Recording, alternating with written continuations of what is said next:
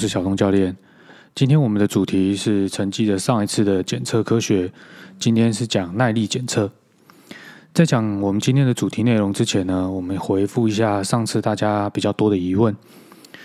大家好像普遍对于要进行训练这件事情比较没有迟疑哦，就是因为选手要进步嘛，所以我们就一定要做训练。但是为什么要检测？甚至说为什么要？弄清楚速度检测到底在干嘛啊？速度不就速度吗？就看他跑得快不快而已啊！哦，是不是要弄得那么仔细，或者是有没有非必要一定要做测试哦？不过同样的道理哦，要进步，选手就一定要做检测，就跟训练的道理是一样。我们可以举个很简单的例子哦，假如你今天可能肚子这边很痛，那你去看医生的时候，你会希望你进入诊间的时候，医生看你一眼，然后就跟你说出去拿药吗？应该不会希望是这样子吧？你一定会希望他用听诊器，或者是照到超音波、X 光等等，帮你做一个详尽的检查，然后确定的回答你，告诉你说你今天为什么会痛。那一样的道理啊，哦，这样子的感觉就是所谓的对症下药嘛。那在选手身上呢，选手一定也会很希望知道说他今天到底是什么问题，所以呢，你给他了一个什么样的训练内容去对应到解决这个问题嘛？所以，我们常常说对症下药，对症下药，对症下药，意思在训练里面呢，其实就是要能够仔细的区分出来说，今天这个选手到底是哪个部分有问题，那我们打算做什么事情？啊，训练并不是求神拜佛，我们希望是在你执行训练之前，你就可以大略的预期，今天我这样子做，选手会有什么样的改变跟趋势。好了，那进到我们今天的主题。我们要讲耐力检测之前呢，我们要先简单的介绍一下能量系统。人要运动啊，基本上肌肉就是一定会收缩，然后呢，收缩需要靠能量，而这个能量来源叫 ATP。能量系统啊，在人类的身体里面有三大能量系统。我们今天不仔细的讲这些学术的内容跟生理的内容哦，你可以这样子想象，就像汽车有油电混合车一样。你车子速度的强度跟设定呢，会影响到它今天是用油还是用电哦。所以说，如果电系不够，那你就要扩充电池的容量、储电量。那假如油的系统不太好，那你就要确认你的燃油路线啊，或者是燃油的一些引擎化学反应是不是没有那么好。那一样的道理，人类的能量系统呢，比油电混合更猛。它不只有两种，它总共有三种哦。分别包含了磷酸系统、糖解系统跟有氧系统。那我们今天要做检测呢，就是必须要找到一个检测的方式，能够精准的去判断说这三个能量系统到底哪一个比较不好，或者是哪一个比较好，那我们才可以对症下药，知道说我们今天要训练的耐力内容应该要长什么样子。在讲所谓的耐力之前，我们现在来讲一下所谓的耐力表现怎么样叫做好。我们应该要有共同的语言哦，才可以对应到这件事情。所以说，大家讲到耐力很好，通常我们会有两种印象。那第一种印象就是做一件事情很猛，按它猛猛很久。譬如说什么？譬如说像一百公尺的选手啦，哦，或者是马拉松的选手，那他们就是维持了一个还不错的速度，然后维持了一件这个速度维持了蛮长一段时间哦。那我们针对于这种运动特质呢，我们又给了这一类的运动一个特别的专有名词，叫做循环式运动。那它的理由是因为这个类型的运动呢，它都有类似的能量消耗概念。那我们等下后面会说明。那另外一种大家印象中的耐力表现是，通常我会间断的做一件事情，那我不管重复来几次，我每一次都很猛。譬如说像什么？像是打篮球就是这个样子了，哦，篮球、排球、桌球，哦，他们基本上就属于这种间断的来一次啊，不管来几次，每一次都很猛。好，那这样的类型的运动呢，我们给它的专有名词叫非循环式运动。在 IG 的图里面呢，我特别的做了一个模拟的理想模型图哦。循环式的运动，横轴呢叫比赛时间，纵轴呢代表了能量的高低跟运动的强度。我们用蓝色的框框来当做理想的模型。假设一个循环式的运动，譬如说田径一百公尺，它从出发开始到结束都维持它的最高强度。那这个选手怎么样叫做好？怎样叫做不好呢？你可以看到实心的这条线，它降低耐能力的能量的线呢，它的斜率比较和缓。那虚线的部分呢，它速度比较快，所以我们会说上面的那种呢，它有所谓较好的耐力，那下面的这种呢，就是所谓较差的耐力。讲到非循环运动呢，它的概念是这样的：横轴是比赛时间，那纵轴一样是运动强度跟能量。我们用蓝色的图来表示运动的强度是有高有低，在穿插变化着。啊，你可以想象以篮球来说好了。通常你在防守的过程当中，你发现队友闯抢到篮板球，如果你是个锋线，你就要全速向前跑，因为你准备要接一个快攻球。上完篮之后呢，接下来你也不会像个无头苍蝇一样乱冲乱撞的，因为你这个时候大概会用六七成左右的速度去找到你应该要防守的对象，或者是这个时候你是直接退防，然后站在那边等待跟休息的。所以说，通常这个时候就是所谓的低强度时期。那在非循环式运动项目里面，所谓的耐力呢，我们会帮它定一个新的名词，叫做恢复力。我们不直接用耐力来称呼它，原因是因为在这样子的运动形态里面呢，高强度的时候，人类的能量线会下降；但是在低强度的时候，正常来说它应该要回填。然后呢，再遇到高的强度再下降之后又要回填。当然，理想中的状况，因为比赛的节奏不同，会有一点点的差异。不过整体来说，非循环式运动，它需要的不是刚刚那种持久需的耐力，它应该要的是这种所谓能够回填能量或者是排除疲劳的恢复力。那为什么要讲这个呢？因为接下来我们要仔细的去切切割出非循环式运动的这两种较差的状况，因为它会对应到我们前面提的能量系统的差异。第一种状况是所谓消耗较多的情况，你可以看红色的线跟。黑色的虚线哦，箭头向下就是所谓的消耗，啊，箭头向上是所谓的恢复。在左边的这张图，你可以看到黑色的虚线它下降的速度明显快很多，但是它恢复向上的部分呢，跟我们的理想曲线是一样的。当这样子的情况啊，连续的发生的时候，进攻多了很多波，防守多了很多波之后，你会发现他们的能量曲线的差异会越来越大。那为什么会发生这样的状况呢？通常有几种。第一种是因为战技术的判断不够成熟，所以他会在场上做很多的无效攻，或者是他所谓的能量系统呢走错了路径，他会累积更多的疲劳，疲劳增加的比较快。那相对的疲劳的感觉就有点像是下大雨的感觉，如果它一口气雨下了很多，然后你又排不掉，那就会在身体里面产生堆积，那堆积就是所谓的淹水嘛。啊，淹水状况对于人类来说也不是一件太好的事，不只适用在所谓的。大雨跟排水系统里面，在能量系统里面上也可以这样子想象。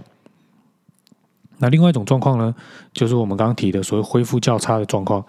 你可以发现哦，箭头向下，它们的斜率都一样，但是箭头向上的时候呢，黑色的曲线它比较平缓。那发生这样的状况呢，在连续多波的进攻跟防守之后呢，一样会发生能量曲线跟理想状况差距越拉越大的一个情形哦。那通常会发生这种。事事情呢，就是会有几种状况。第一个是它的血液动力学可能不太好，就是所谓的可能心脏的压缩啦，微血管的密度啊，可能不太好。哦，你可以想象成微血管是运送氧气到肌肉的一个高速公路，然后把二氧化碳带走的高速公路。那如果你的高速公路很少，那就是像呃节日塞车一样，就是大家都要走同一条，那它就很容易塞车。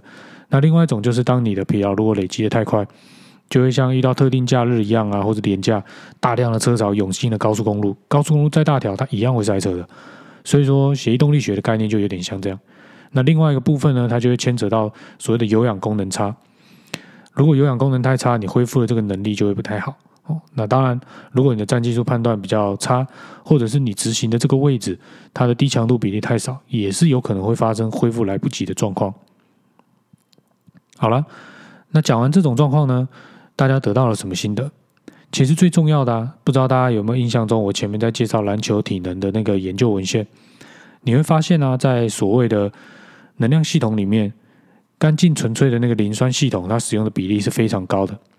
那再来另外一个使用的比例非常高的是所谓的中低强度的有氧，也就是说，你要有好的有氧，你在比赛中的这种非循环式运动，它能量曲线恢复的状况才会比较好。我知道大家可能会有疑问哦，因为或许你在看书的时候有说听过或是看过，就是说有氧系统它并不是无氧系统好坏的一个基础，呃，这样子讲对一半，错一半。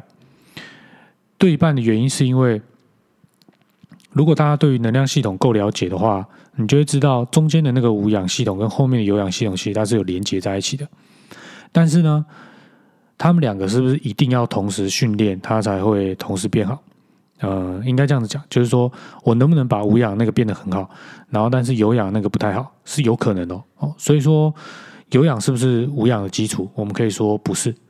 不过呢，在比赛的实际状况啊，毕竟我们今天不是纯粹讨论理论，在比赛实际状况呢，因为你有很多的时候处于中低强度，所以这个时候你要透过有效的血液动力学跟有氧的恢复能力，去产生这样的概念哦。所以说你的有氧重不重要？重要。所以，假如以围观的角度来看，有氧的确不是无氧的基础。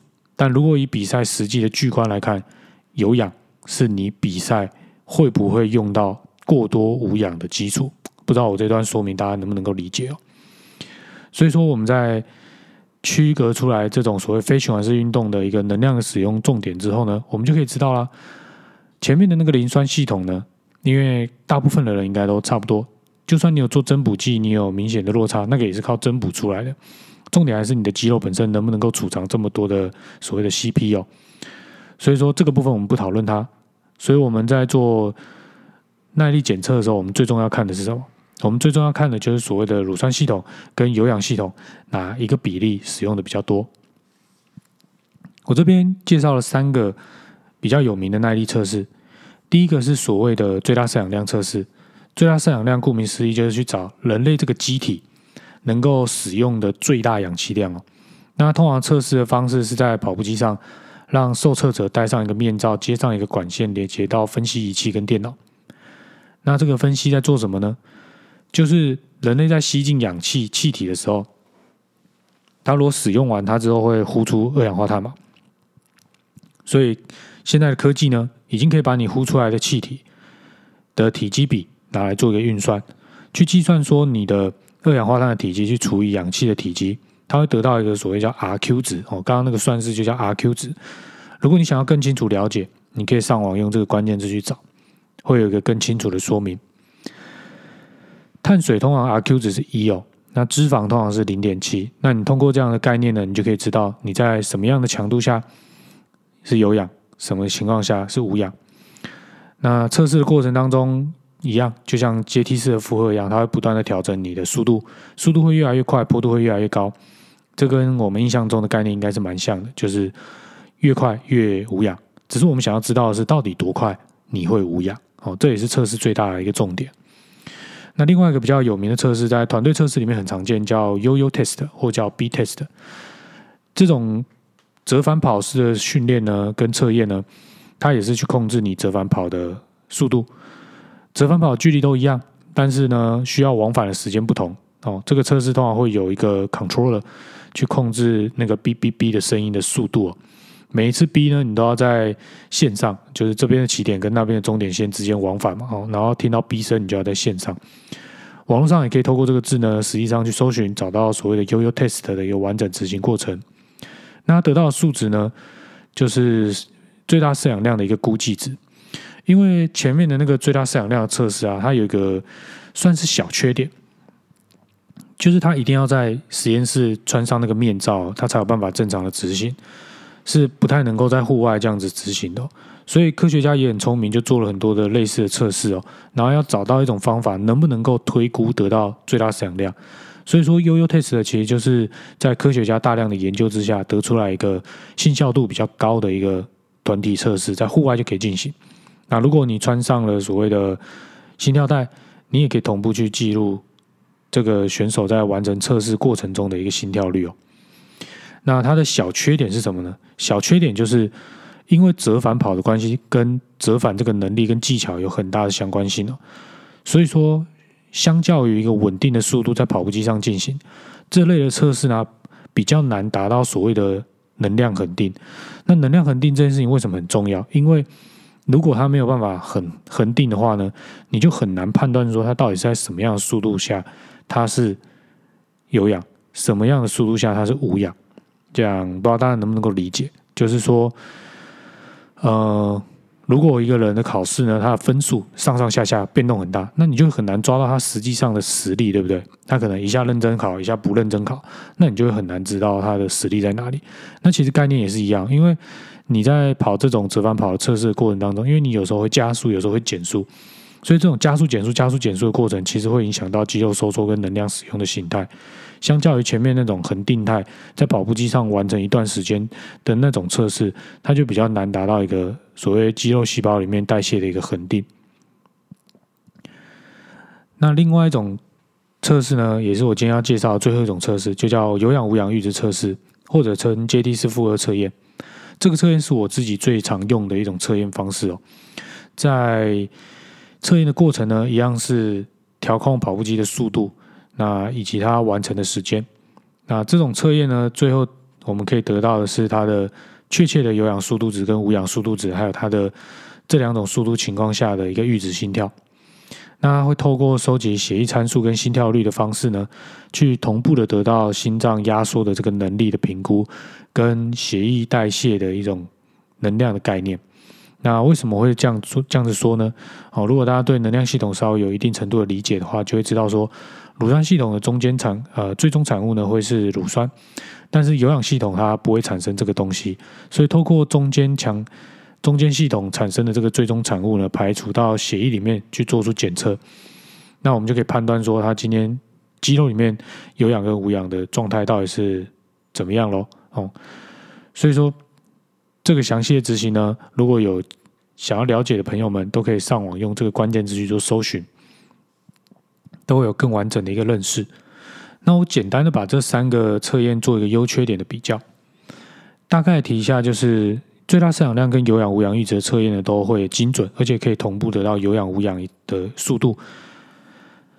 然后再来呢，U U Test 它最大的优点就是它在团队测试的时候跟实物应用蛮方便的。不过呢，我觉得所谓的测验哦，没有最好的测验，只有不会用的教练。就是教练一定要能够清楚的知道说这项测验的优缺点在哪里。往往在进行测验的教练哦，对于选手或者是带队的教练都会有很大的困惑，就是啊，你测验完之后，然后呢？一个测验它绝对不会只是告诉选手说你好还是坏，最重要的是然后，然后是什么？然后就是要训练啊。所以如果你测试完没有办法精准的告诉你的选手说，哎，你今天要用多少的速度去慢跑才叫有氧？你要用多少的速度以上跑步才叫无氧？如果你没有办法决定出这件事情的话呢，那我就会建议你不要多做这种多余的测试，因为测试呢，并不是让体能教练拿来炫耀自己会多少东西的一个功夫。更重要的是，你今天测试完之后，你要协助这个选手去进行训练。对于多数的选手或是教练而言，我今天可以不要测验，但是我一定要训练。我觉得这样的概念哦，其实也是蛮合理的，可以是是可以想象的。就是如果你换一个角度来想，其实是可以理解。所以说，今天体能教练，你既然之所以要测验啊，无非就是希望协助选手去了解他自己的生理水平到哪边。假如你没有办法透过这个测验给他一个精准的训练处方。那我就会非常的建议你不要这么做，因为你对他做的测验，通常测验都必须竭尽全力。那这个竭尽全力的过程当中，当然你可以说它是一个训练的过程，但是因为你把它当做一个测验哦，尤其是又动不动把它逼近在绝望的边谷当中哦，其实这对于选手来讲，不管是生理还是心理上，都会造成一个非常大的压力。所以说。各种的训检测方法呢，都有它的价值跟意义所在。那我觉得最大的关键是什么？就是体能教练一定要有大量的实测经验。不管是你在跟着体能教练的测验的实习过程，或者是你在读研究所的过程，我觉得临床是一件非常重要的事情。我很常跟我的伙伴们讲一件事情哦，就是理论是理论，应用是应用。理论上可行，不代表实物上可行。那真正的一个教练呢，不是在纸上谈兵，而是要能够在实物的应用当中去应用这些所谓的概念哦。呃，这边再举个例子，就像刚刚我们提到最大摄氧量，最大摄氧量好不好？我觉得非常好。它不仅可以得到有氧无氧的速度，而且它还可以得到这个机体使用氧气的最大能力。也就同步的评估了这个人人体哦所谓的机体在肌肉使用氧气的能力上面，它跟有氧无氧其实不全，呃，应该说它不完全成正比，就是说它不是一个线性完全的线性关系哦。所以说，你透过这样的测试，你可以把这三个的曲线都有一个很精准的回归跟评估，那其实是一个非常好的测验。但是它会不会就是你测验的归归属呢？我觉得不会是，原因是因为。如果今天你带的是团队项目，一个团队，假如篮球队好了，最少也许也是十二人到十五人之间，通常进行这样的测验，一个人大约要半小时，快的话是半小时。那我们假设以最快的时间就是二十分钟到半小时好了。如果你有一台跑步机加一台这个可以分析的电脑跟管线，那它使用的耗材就是那个面罩哦，因为个人卫生的关系，所以我们面罩通常会更换。那如果做十二个人，只做十二个人登录了十二个人的话呢？你一台，你只能一个一个慢慢做。也就是说，实物上你要测完这些人的耐力水平，你要进行是六个小时，因为你大概半个小时会执行一个人嘛。那你想想看，今天一个球队哦，他在一天的训练时间有没有办法给你六个小时的时间，慢慢这样做测试？这个就叫所谓实物上的不可行哦。那悠悠 test 就有这方面的优势。不过，如果你对于检测的经验不够足够的话，其实悠悠 test 对你来讲也没有意义，因为你测完之后，你只能换算得到最大摄氧量，但是你完全不知道应该帮他们怎么样定定所谓的有氧跟无氧。很多人说篮球就是一个折返跑无氧的运动啊，它是一个乳酸系统的运动。不过，如果有听过这样的概念呢，它绝对是错的。原因是因为在近几年的研究里面啊，其实就已经得到结论，就是篮球并不是一个乳酸形态的运动。当然，它一定有占一定的比例。可是最重要的是什么？最重要的是篮球比赛的节奏，尤其是越高端的篮球运动员哦，他越不会靠这个东西为主。所以，如果你带的运动员是越顶尖的成绩，他就越不会使用到这个能量系统当做主要的能量来源。当我这样说，不是说不需要练哦。只是说，如果你最重要的东西还没练好，那你又一直聚焦在中间这个能量系统，其实这件事情非常的不合理。训练哦，就是把握把珍贵的时间哦，要分清楚轻重缓急。如果重要的事情都还没做完，那你做一些花花草草的事情，老实说，真的大可不必。毕竟选手要做的事情实在太多了，而且会非常的累哦。所以说。透过一个好的测验呢，能够决定出有氧无氧的速度跟心跳是非常重要的，因为你可以把肌肉的功能跟心脏的功能都确实的切割开来，然后告诉他这个选手，你接下来的训练方向应该要针对心脏的压缩能力或者是肌肉代谢的功能去做有效的加强，而不是只是单纯的告诉他说，哦，你要多跑一些耐力，你要多跑一些耐力，你要多跑一些耐力，耐力的跑法很多啊，距离不同，速度不同。中间需不需要休息？光是聚集了这三个变音，就可以有各种课表的变化。但是，难道随便这样子跑来跑去，只要看起来很累，就会有效吗？还是要再说一次哦，训练的效果，如果是用累不累来做评断的话，那最痛苦的人，应该就会是比赛赛场上最强的那个人。但往往不是，对吧？很多人又会说，哦，因为他天分比较差。哪来那么刚好？每一次最痛苦的那个人都刚好是天分最差的人，哦，所以说不会因为说他天赋很差，所以他就要做一个不合理的训练。这个逻辑基本上本身也不合理。所以说，不管今天你是一个什么样的选手，你会有你的优势，你会有你的劣势，精准的透过测试找出你所缺乏的部分，以及你有优势的部分。针对优势呢，尽可能去做训练跟保持。那针对你劣势的部分，尽可能去做改强，这件事情才是最重要的。那还是再回到刚刚那个问题，很多人都会说啊，测验那么多干嘛？就用力给他什么都给他练下去就对了。还是要说哦，人类这个机体呢，并不是真正的一个机械人哦，它也它不是一个 robot，它有所谓的极限。所以说，在一天能够训练的负荷量里面，你必须要让他的身体能够达到足够的恢复。如果没有达到足够的恢复，你大量的去为他训练，或者是高强度的去为他训练，他往往都会大幅度的提高他受伤的风险。如果只是提高受伤的风险呢，某种程度上来说都还是小事哦。更可怕的是，这个选手因为这样子的训练，失去了热爱这个运动的动机哦。如果他失去了这个运动的动机呢，他最后就会离开这个运动的场域。不管他多优秀，不管他多有天分，最后都没有意义，因为他已经不愿意再碰这项运动了。所以说，通过合理的测检测、合理的训规划出合理的训练，才可以尽可能的保留下有天分的运动员，也让其他的选手更有方向，能够找到自己加强自己的方向。那我们今天耐力的检测就到这边。有问题的话，记得到 IG 狂言竞技体能，或者是上 Podcast 搜寻训练考科学。有问题都可以留言给我们，如果有空，我一定会回答你哦。拜拜。